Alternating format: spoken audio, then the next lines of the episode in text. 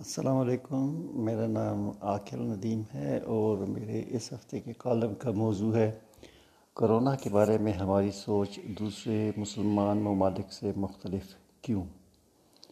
Corona وبا کے خطرے کا مقابلہ کرنے کے لیے تمام مسلمان ممالک باقی دنیا کی طرح تقریباً ایک ہی حکمت عملی سے کام لے رہے ہیں۔ اس حکمت عملی کا مقصد طبی اداروں پر دباؤ کو کم کرنا اور مریضوں کی ہسپتال میں آمد کو زیادہ عرصے پر پھیلانا ہے تاکہ تمام مریضوں کو مناسب طبی سہولتیں مل سکیں۔ اور ان کی صحتیابی کے لیے طبی عملہ مکمل توجہ دے سکے۔ یہ حکمت عملی چین میں کامیابی سے وبا کا مقابلہ کر سکی اور اس کا اہم پہلو شہروں کو مکمل طور پر بند کرنا تھا، جس کی وجہ سے وبا کی تیزی سے پھیلنے کے خلاف مضبوط بند باندھا گیا۔ موجودہ حالات میں لاک ڈاؤن سے بہتر حکمت عملی ابھی تک کسی مسلمان رہنما کے ذہن میں نہیں آئی ہے۔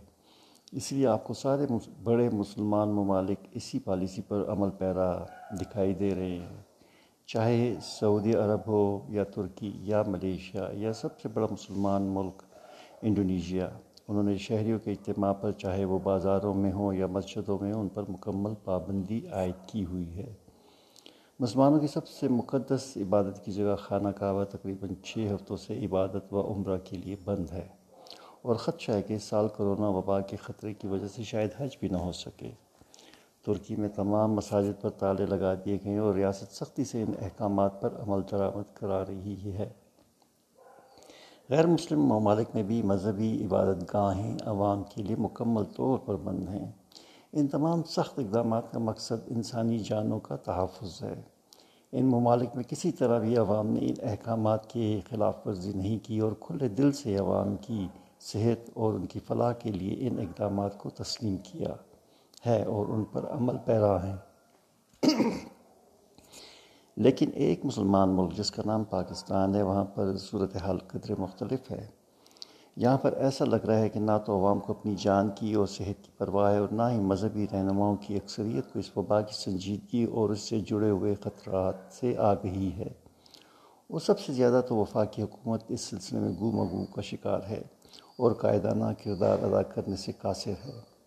اس بقائی خطرے سے نمٹنے کے لیے صحت کے شعبے سے وابستہ اہلکاروں کے لیے آسانی پیدا کرنے اور ان کی جانوں کو خطرات کم کرنے کی بجائے عوام، مذہبی رہنما اور وفاق کی حکومت مل کر ان خطرات میں اضافہ کرتے ہوئے نظر آ رہے ہیں۔ اس مجرمانہ غفلت کو دیکھتے ہوئے سارے ملک کے ڈاکٹروں کی تنظیمیں چیخ اٹھی ہیں اور یکسو ہو کر سخت لاک ڈاؤن کا مطالبہ کر رہی ہیں۔ طبی اہلکاروں میں بڑھتی ہوئی انفیکشن اور موت نے، اموات نے صورتحال کو مزید گمبھیر کر دیا ہے۔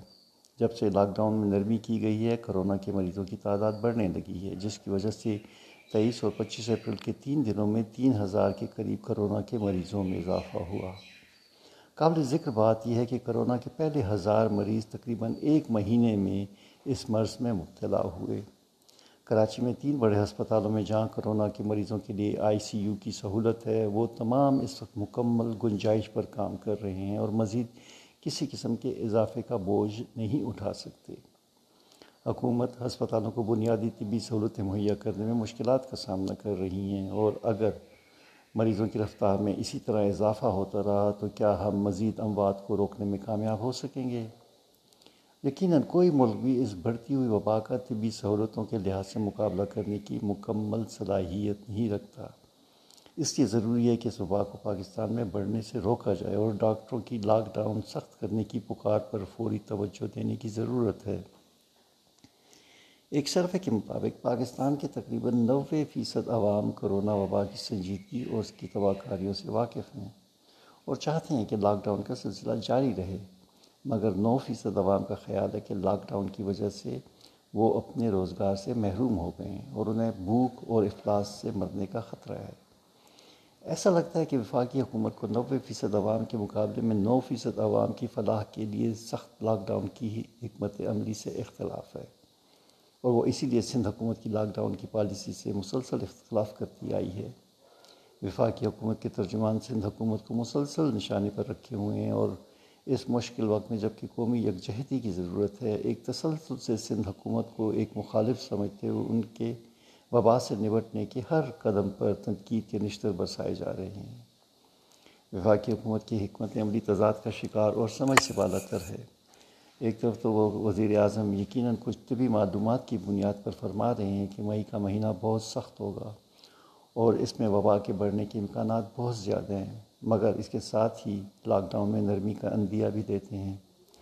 لاک ڈاؤن میں نرمی سے لوگوں میں میل جول بڑھے گا اور سماجی فاصلہ کم سے کم ہوتا جائے گا، جو اس وبا میں اضافے کا باعث بنے گا۔ اس کے ساتھ ساتھ انہوں نے کچھ مذہبی رہنماؤں کے دباؤ میں آ کر مسجدوں کو کھولنے کا بھی اعلان کیا ہے۔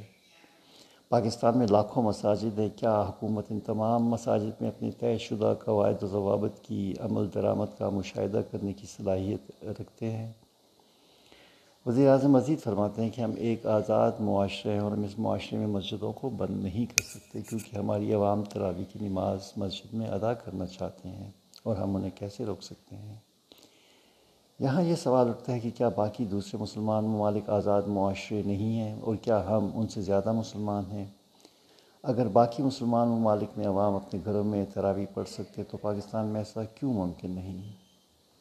اپنے تضادات کا سلسلہ جاری رکھتے ہوئے وزیر اعظم مسجدیں کھولنے کی پالیسی کو اموات بڑھنے کی صورت میں تبدیل کرنے کی بات کرتے ہیں۔